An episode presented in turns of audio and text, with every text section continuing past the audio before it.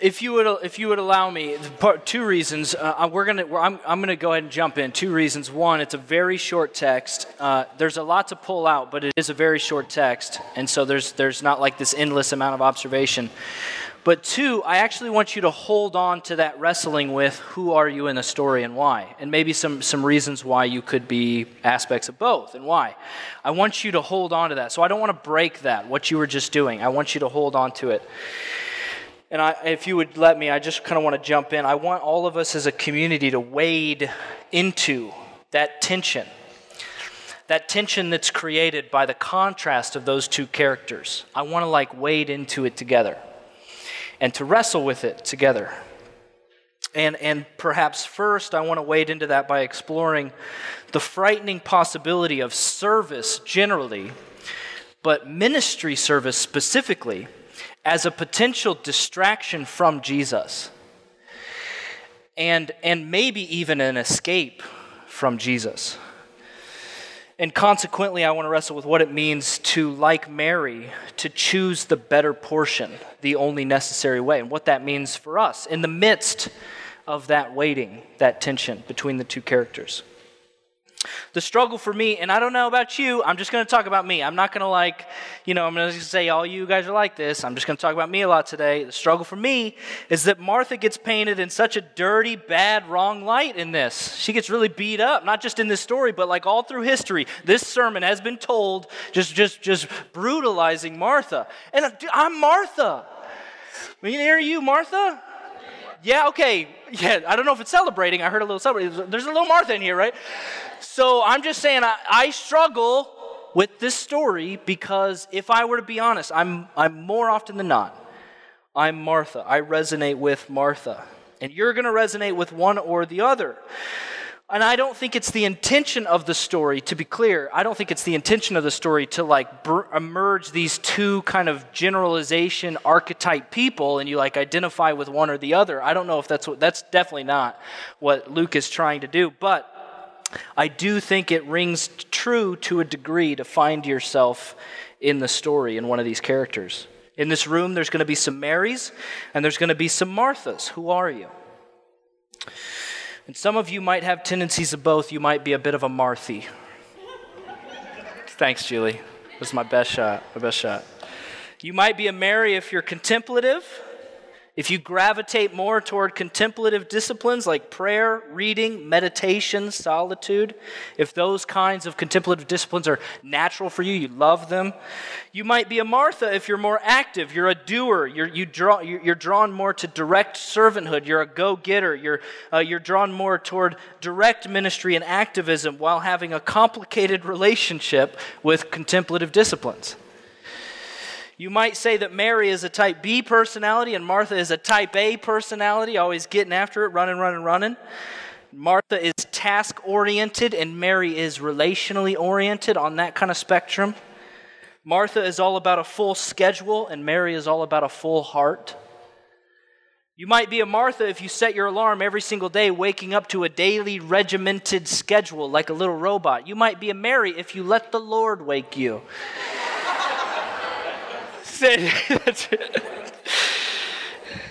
You might be a Mary if you push the snooze seven times every single day and never actually make the final decision to just set your alarm further back. You just keep pushing snooze, keep pushing. You might be a Martha if you look at your watch three or four times during every single meeting, prompting people to say, Are you pressed for time? Do we need to finish this up? You might be a Mary if you start every meeting apologizing for being a few minutes late because you were having such a deep, unbreakable conversation before this, before you came. You might be a Mary if you distrust planning because it distracts people from listening to God. You might be a Martha if you see prayer solely as a good introduction or transition into good planning. If you had Jesus over to your like if just think about your house right now. Think about the, the state of your living area, your apartment, your house. Just think about it right now. And Jesus just kind of like, the news that Jesus is coming reaches your cell phone at 3 o'clock to your house. Like your house is the only option. You're hosting Jesus today for dinner for 5.30, 6 o'clock. Uh, uh, and you, you reach this news at 3 o'clock. And he's coming to your house at about 3.30. In about 30 minutes, he's arriving at your house. He, we expect dinner at 5.30 or so. What do you do? I mean, what do you do? I'm, I'm going to uh, uh, guess that some people in this room, 3.30 comes along, he arrives at your house, and it's like you want to you know, you, Jesus, come on in. You can, you can, you can sit down uh, right, right here. And do you need something to drink? Uh, let me. Do you need? Do you need? I have water. I've got, I've got uh, uh milk. I've got coffee. I've got soda. Do you, do you need something to eat? Are you hungry? Um, um, and you're going to run around. And while you're getting his drinks, you're cleaning other parts of the house. You're like going through particular rooms of the house to continue uh, the scurry to clean everything. You're throwing all the dishes into the dishwasher like it's a closet. There's no organization. You just throw them all in there, put, shove it in. You're you're like, you have laundry on your, all over your body that you're trying to carry somewhere. You're trying to clean your whole house. You're trying to get it together. Some of you in this room, you have Jesus in your house, 3:30, and you just no guilt, no shame. You're just like, Jesus, I'm so glad you're here. I'm so glad you're here. Come on in. Don't mind. It's messed up. I get it. I just want to learn from you. There's no, literally nowhere in your house right now to sit because there's laundry on every single sitting surface and you're like, let's just sit here on the floor, and you're like next to, to, to some, like a two week old Fruit Loop and like some dog hair or something, it's like not a problem. We're just sitting on the, on the throw rug in the living room, and it's just like, you know, let's just talk. Can we just talk? I've got, I've got so many questions for you. Can we just talk? And, you know, let's just talk and talk. And if there's a break in the discussion, I'll go make something, but let's just talk and let's just let it be organic. Let's just let it be organic together, Jesus. And when it comes, if you get hungry at 6 or I get hungry at 6.30, you know, well, I got a bag of chips or we can call it pizza, but let's just be together. Let's enjoy each other. Some of you be more like that. I think the tension of the story for me is wondering what is the real fault of Martha here. Is it wrong to be hospitable? Is it wrong to play host? I mean, that's the thing. I, I really do think if Jesus came to my house today, I mean, if you knew the state of my house today, I would, yeah, I'd like sit down, you know, uh, I'll get you something to drink. Let me just clean some stuff up. I'm going to make you something, of course. It's going to take me, I'm going to make something good, of course. I'm going to make something right. I'm not going to throw no pizza in. I'm not going to make like my little, I'm not going to make a peanut butter chain. I'm going to make something good. And I would want to run around. I'd be like, here's the, I don't, here's the remotes. I don't know if you watch it. Don't look at my lists. Just find something. Don't look at my watch list. Just find what you want to do. I just wonder what the, what the problem is with hospitality, what the problem is with hosting, with wanting to make the food, with wanting to clean. I mean, what's, what's inherently the problem with that? And what's the alternative? I mean, if Mary and Martha decide to sit with him, if they do the outcome of, like, like the punchline of the story, the outcome of the story, and they both sit with him, I mean, who makes the food? Do, I mean, do we not eat? I think what the, the story exposes in context with the rest of the life of Jesus, you, you, you, when you bring this story in with the context of the rest of the life of Jesus, is that there is actually a way to serve that is full of Jesus and, and flowing from Jesus. But there's equally this terrifying possibility of serving as a distraction from Jesus or even an escape from Jesus. I was talking on, a on the phone this week on Thursday night with a, a friend of mine up north. And in that conversation, we started talking about the tyranny of the urgent. Anybody heard that term? The tyranny of the urgent? There's kind of this. Um, I wish Jeremy was here because I'm doing a little quadrant, which is his kind of thing. It's like what he loves. So if you've got these like axes, you've got the urgency on this side, and you've got what's important on this side and all of the activity of your life, all the, the, responsibility you have on a daily basis, literally every single thing that you do can fit in one of these four areas. You do things on a daily basis that are uh, not urgent and not important. Not urgent, not important. The example that I always put is making your bed. You people that make your bed, don't make your bed. It's not urgent. It's not important. Nobody's going to see it. I don't know who came up with that as like a task for humans to do. Don't make your bed. Then you've got things in your life that you do that are urgent. They, they feel urgent. You consider them to be urgent, but they're not important. I think, uh, you know, it's a little bit subjective what you put in these things because we have differing, differing degrees and differing understandings of how we understand urgency and importance. But I would say probably 90% of the things that happen on your cell phone are in this category. 90% of the dings and the buzzers and the I just sounded like I was 70. 90% of the, of the notifications that your, your phone gives you are not urgent and they're not important and they command your attention immediately. They, they, they, they, are, they feel urgent. They appear to be urgent. They command urgencies, but they're not important. Then you have things that are uh, not urgent, but are extremely important. I would say um, an example might be like talking to your talking to your grandma on the phone or something. Grandma on the phone. and then you have this final category things that are both urgent and important. I'm sorry to the people on the far sides that can't see this, just track with me. Urgent and important. An example of this might be a friend, a friend who has a personal tragedy. That's going to command urgency and it's incredibly important. Everything that you do, and the only reason I put these little numbers in blue here, this is 60%, 15%, 15%, 10%. There's just examples from like life ownership and life organization theory that's like, there, there's a certain, like uh, uh, the, the, the, um, the makeup of your life, the activity of your life. There's some apex goal that you should run to. I think all that's subjective. It's, the, the point I'm trying to make is everything in your life that you do fits into one of, one of these four categories. Every single thing that you do every single day has varying degrees of urgency and importance that you do, the things that you focus on, the way that you organize and pursue and detail your life.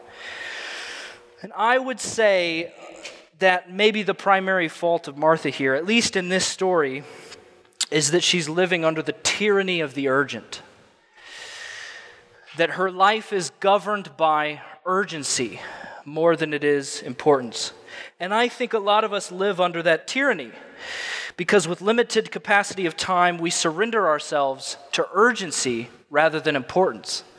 On the day to day basis, when you have an endless task list, an endless to do list, you're making real time decisions every single day of the things that you will do and will not do.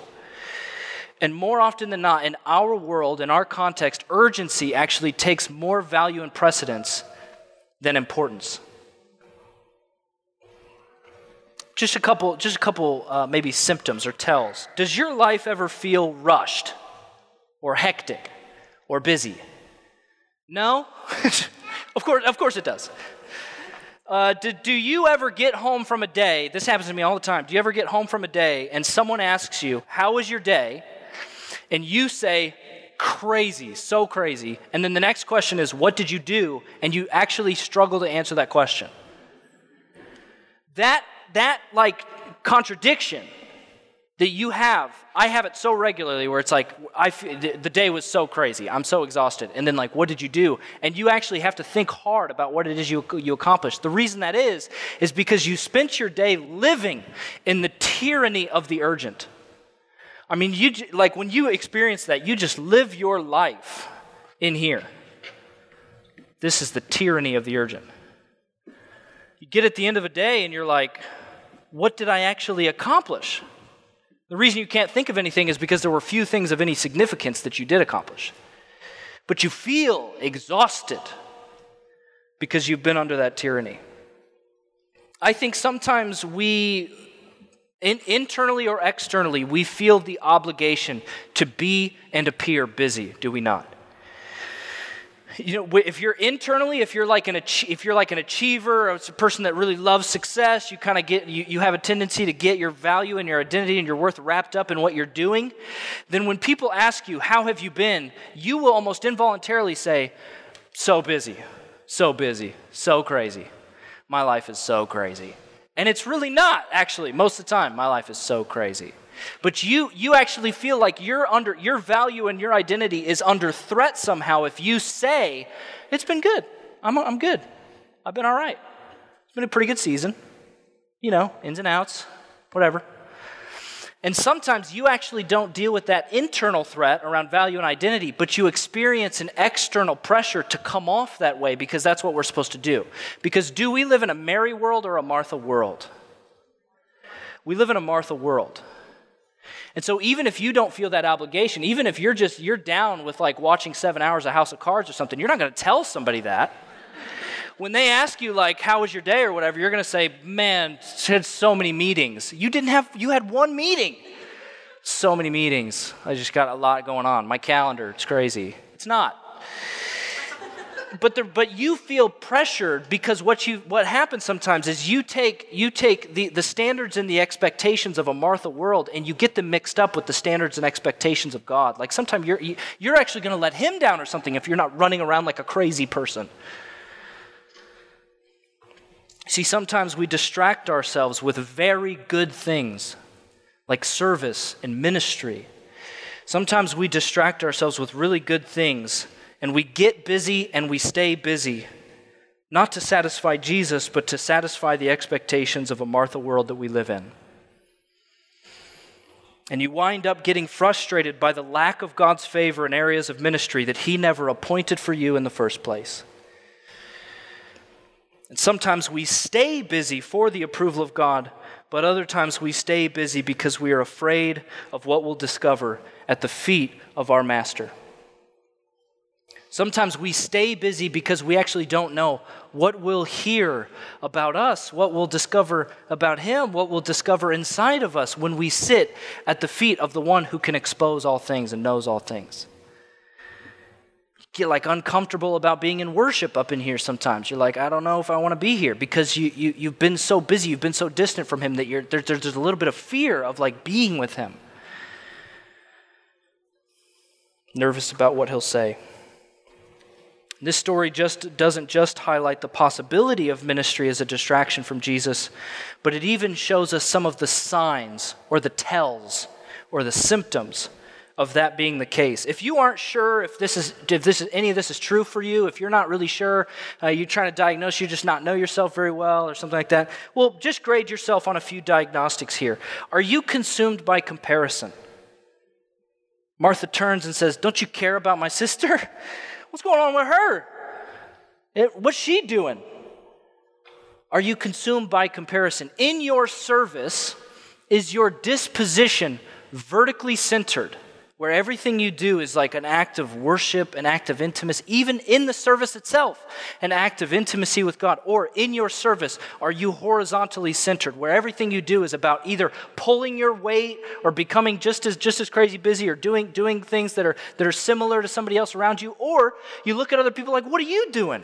This thing I'm suffering for, this thing I'm like working so hard for. Well, then what's going on with you? What are you doing?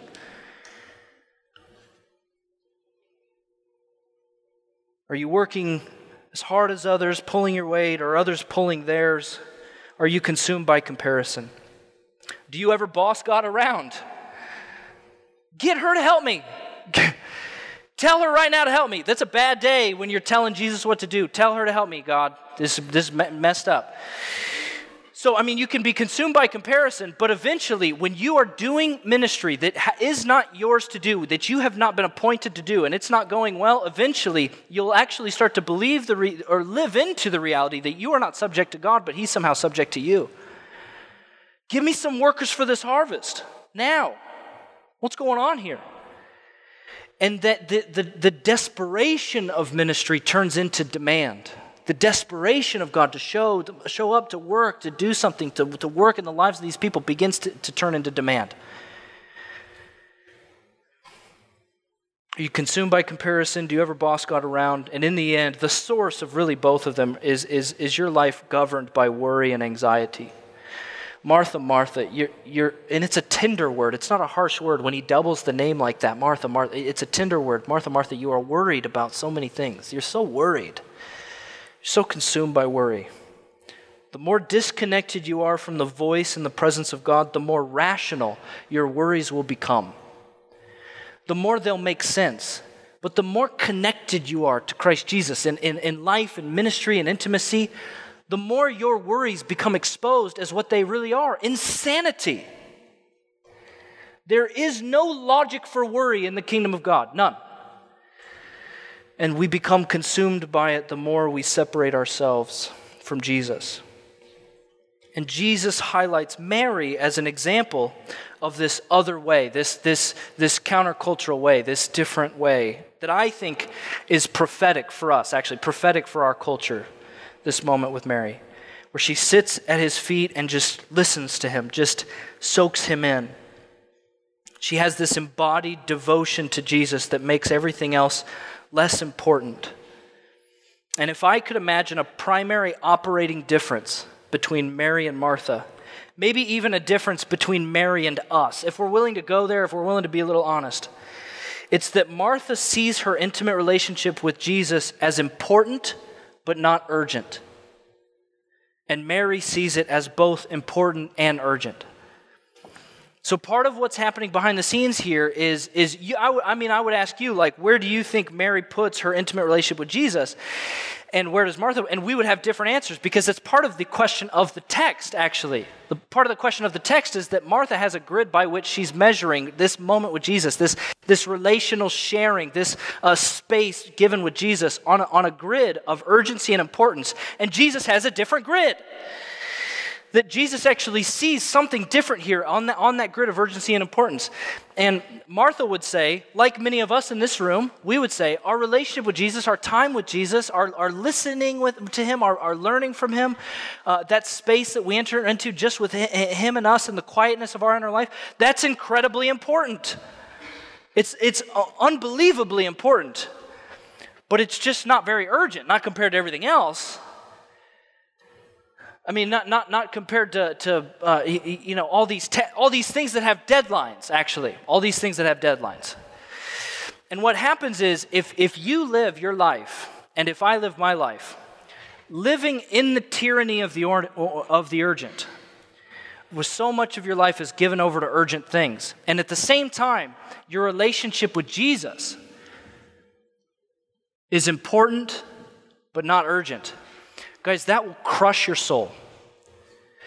It will crush your soul if you live a lot of your life in the tyranny of the urgent and G- your, your inner relationship with Jesus, your like quiet personal relationship with Jesus is incredibly important to you. We're not arguing that, but it's not urgent. You do that for just a few years and it will crush you.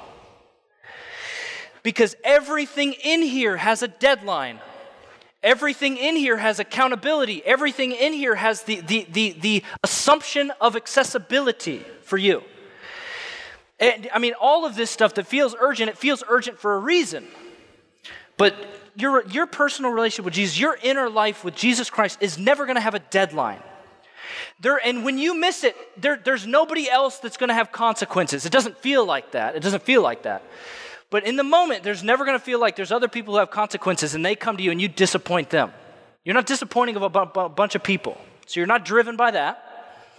And over time, you're like you're just going to tell yourself when you live in this space. I'm just I don't know if any of you do, maybe none of you do. But if you live in that space, what happens is you're just going to keep telling yourself, I'm going to get to this when this crazy season lets up. I'm going to get to this eventually when things calm down. I just take a few days off. I don't have time. I just don't have time for this right now. But in a few days, I'm going to come back. I'm going to rejuvenate my soul with Jesus in just a couple days.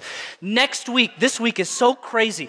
Next week, I'm going to just sit with him. I'm going to sit for days at a time. I'm just going to rest with him. I'm telling you, if you just keep saying, when this season lets up, I'm going to sit with you. Guys, the season never lets up, actually. There is no end to that season of the urgent things in your life. And I'm telling you, Martha lives in this world,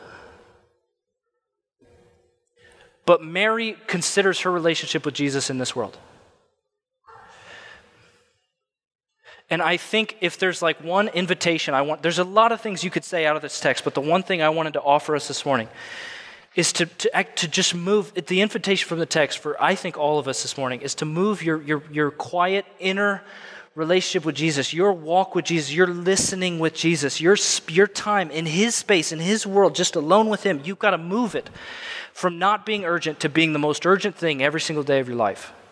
I'm not disputing with you if you think it's important or not important. We're on the, we're on the same page here. I don't have to preach that thing.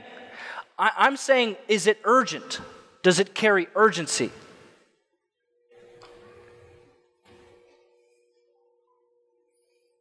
Ministry is a bottomless pit of tasks, a never ending to do list, and most of them feel urgent. All of them feel urgent. If you ever get to the bottom of that list, tell me about it. Let me know what that's like.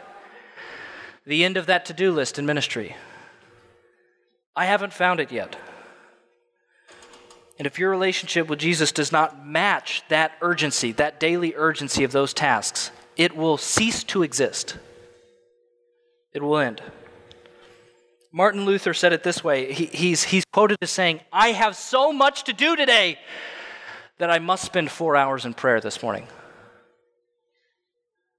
Could you? I can't ever imagine saying that just as a, a, a moment of confession. Could you?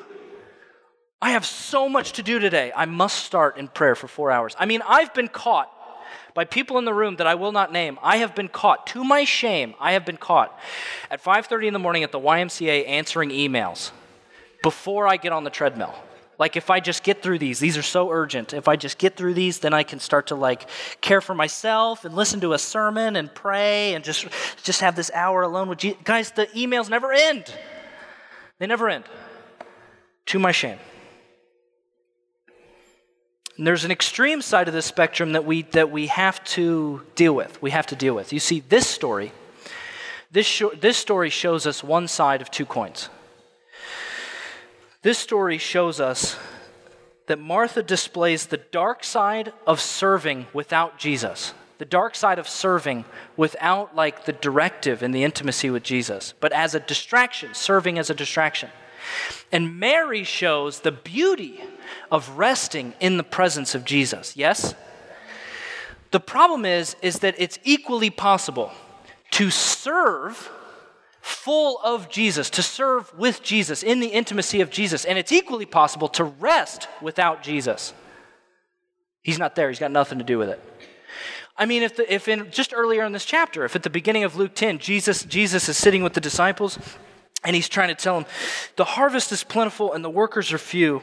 You guys should can you guys just help me? Can you guys pray to the lord of the harvest to send workers? And then like a half second later he's like you know what? Hold on. Go. You go actually. You go. I am sending you out like sheep among wolves. Don't don't bring all this stuff with you. I'm sending you out two by two all 72 of you. I'm sending you out two by two to go and proclaim the kingdom of god to every city that i'm going. How do you think it would have gone if the, all those 72 disciples were like listen look, I, we hear you, that's great, but we just want to be with you, Jesus. We just want to sit and ask you questions and learn. We love you so. We know this is a trick. You're playing a trick. This is a trick question. It's a trick question to go. We're going to stay because we love you. And we want to be with you. And we don't want to be distracted by service and ministry. We don't want to be distracted, all consumed by worry. We love you. We're just with you. Do you think that would have gone well? No. No, no, no, no. When he's feeding the 5,000 and he's like, sitting with those disciples, he's like, listen, I need you guys. I need you guys to go around all these people, get them in, get them in groups of 50, collect all the food that we have available, and we're going to have to try to feed all these people. If those disciples would have been like, I hear what you're saying, great idea, but we love you so much. We came out here to be with you. We didn't, we didn't bring all these people. We want to learn. We want to sit in your intimacy. We don't want to be distracted by that service, that ministry stuff. We just want to sit with you. That's a trick question, what you're doing to us. We know what you're doing. No, no, no. This wouldn't have gone well. The reality is that, that service itself, which is the, the confrontation of the text on me when you first read it, right? Many on you, on you too. The confrontation of the text isn't on hospitality, it isn't on servanthood. The confrontation of the text is to do service outside of the domain of Christ Jesus' directive. To take upon yourself things that He has not given you to do. But that same, that same thing applies to even your rest your quiet moments, your contemplative space with Jesus. That space is governed under the domain of Jesus' directive. And it's inappropriate to stay there when he's given you a directive to go do, to do something.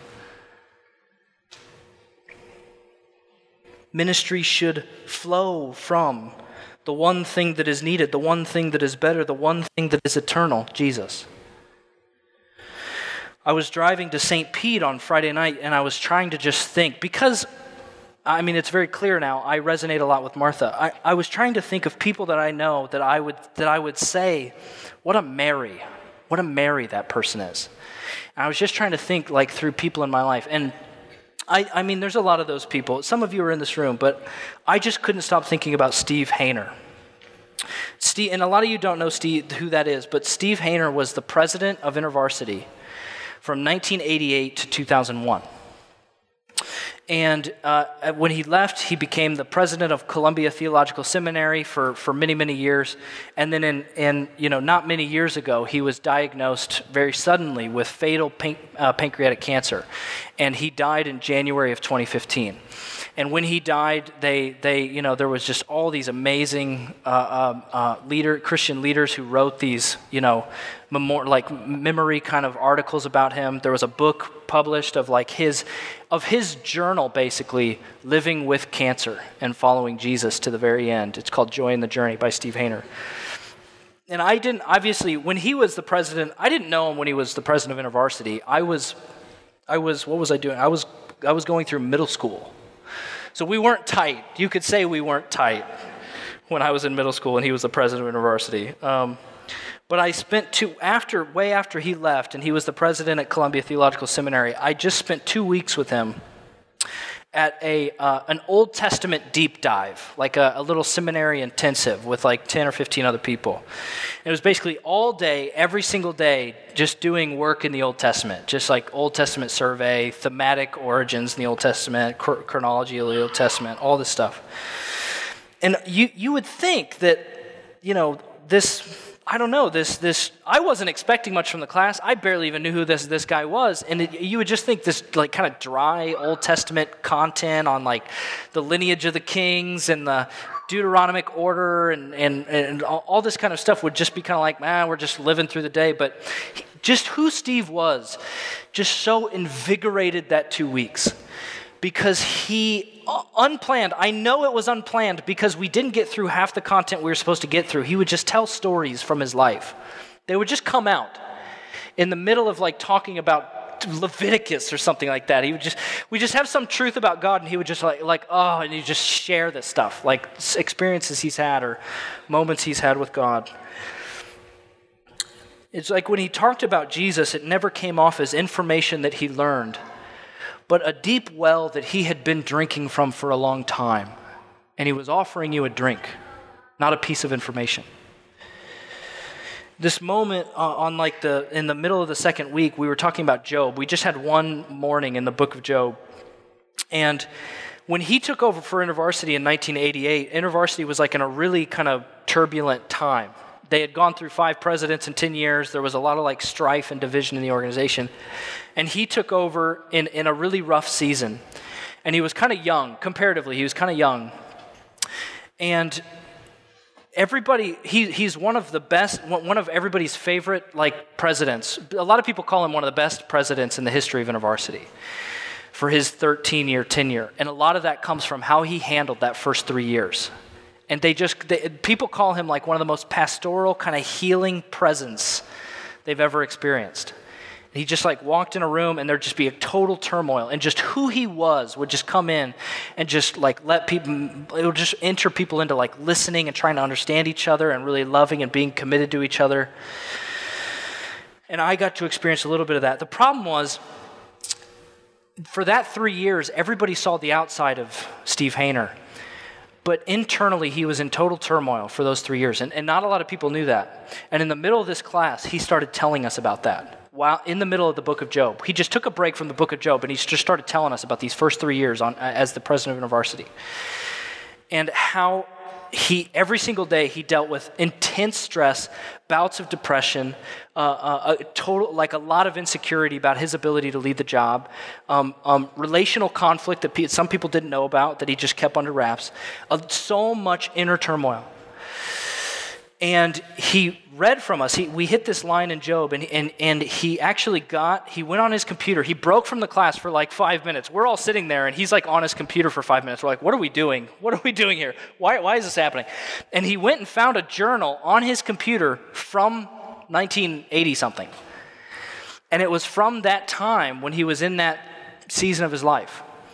And he, he just wrote, read a journal uh, entry for us And I, I mean, we couldn't write down the whole thing, but I just remember this one line that I wrote down and I locked away, and I, and I keep going back to it.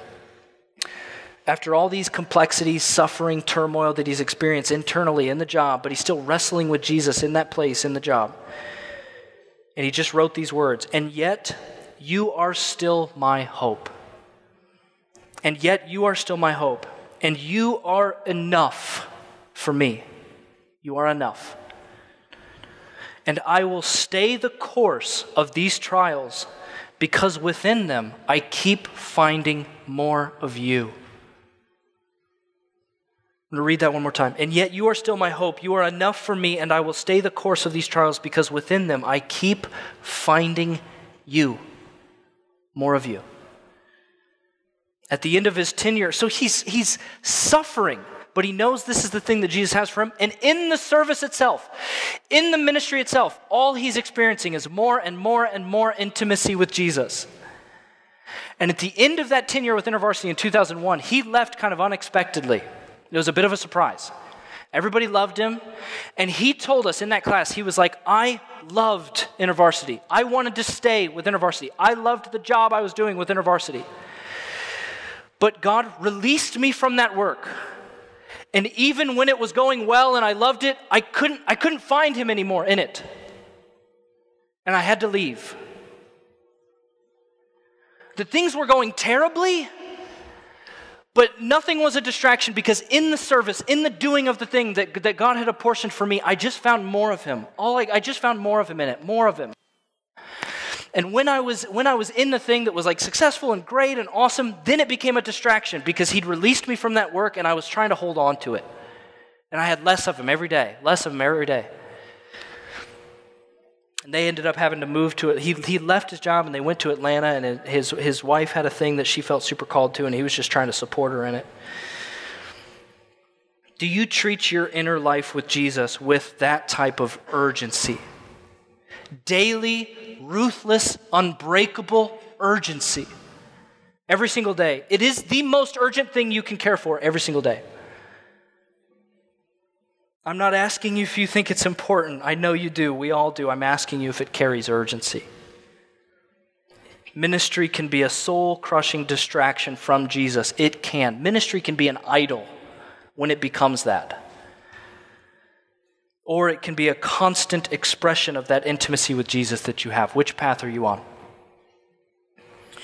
If the worship team would come up, I just want to close with this, this final word, this final invita- invitation to invest your life in Jesus. Invest your life in Him every single day because nothing else is eternal, nothing else is necessary.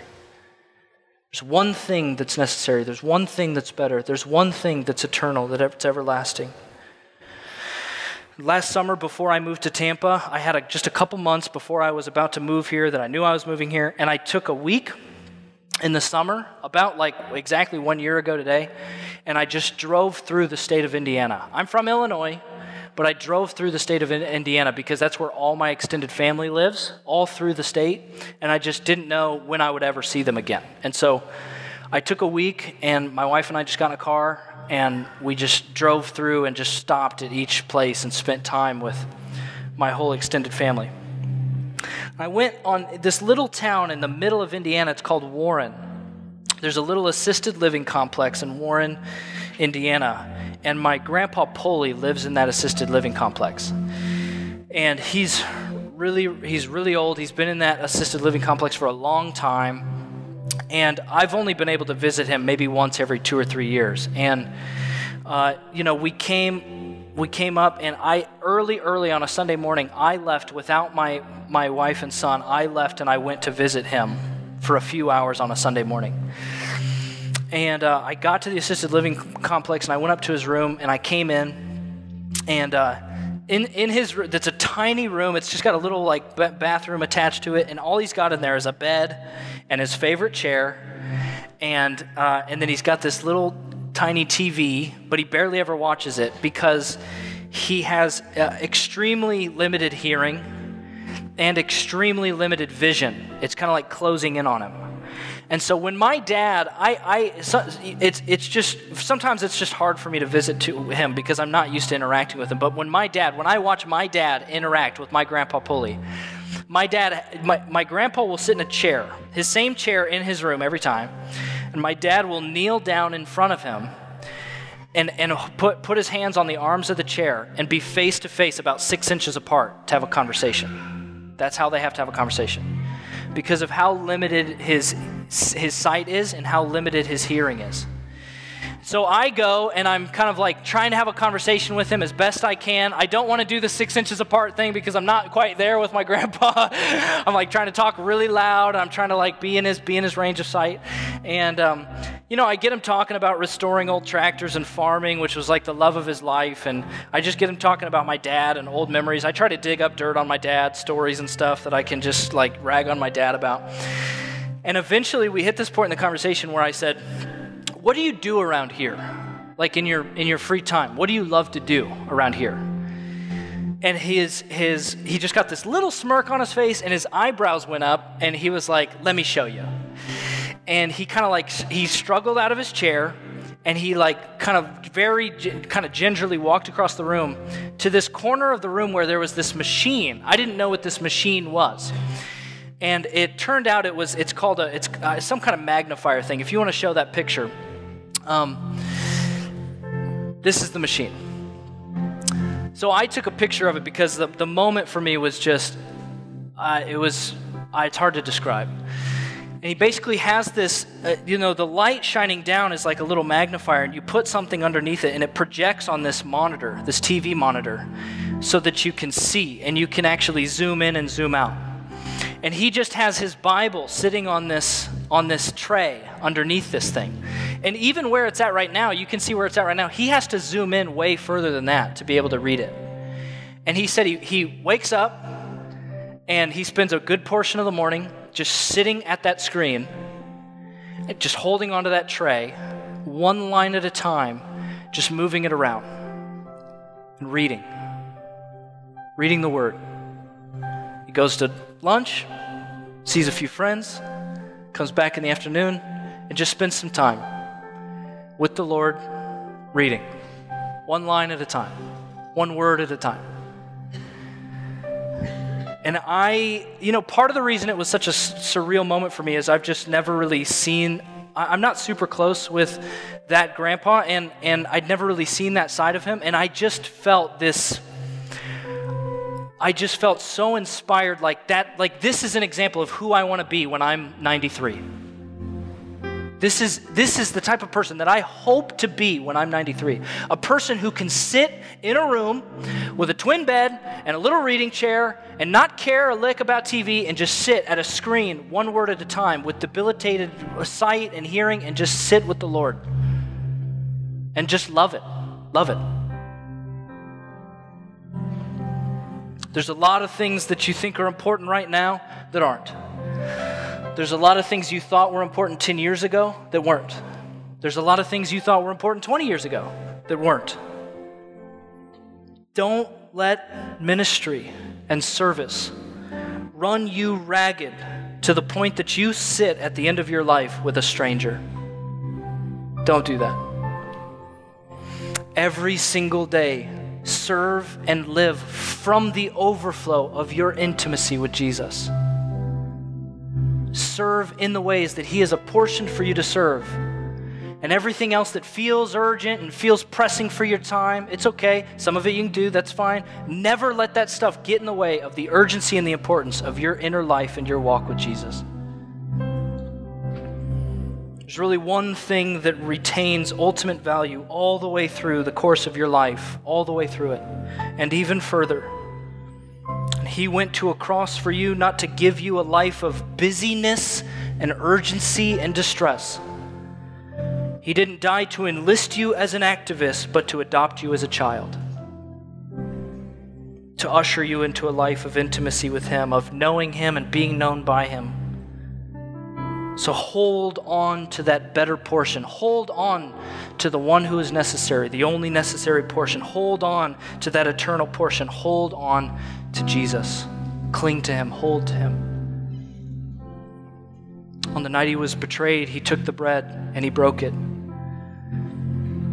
And he said, This is my body broken for you. And when you eat it, and even in this moment, when we eat it, we eat it in remembrance of him who purchased us not for a life of disarray and chaos, but purchased us for a life of intimacy with him and to live into the activism and the service and the mission and the urgency of the kingdom of God from the overflow of what He's done in us. And in the same way, He took the cup, pouring it out, He said, This is the new covenant in my blood shed for you. When you drink it, you drink it in remembrance of me. And so this morning, come come to receive the one who purchased you from death and has brought you into life, and come to receive him into all of life. Come this morning. The elements given for you.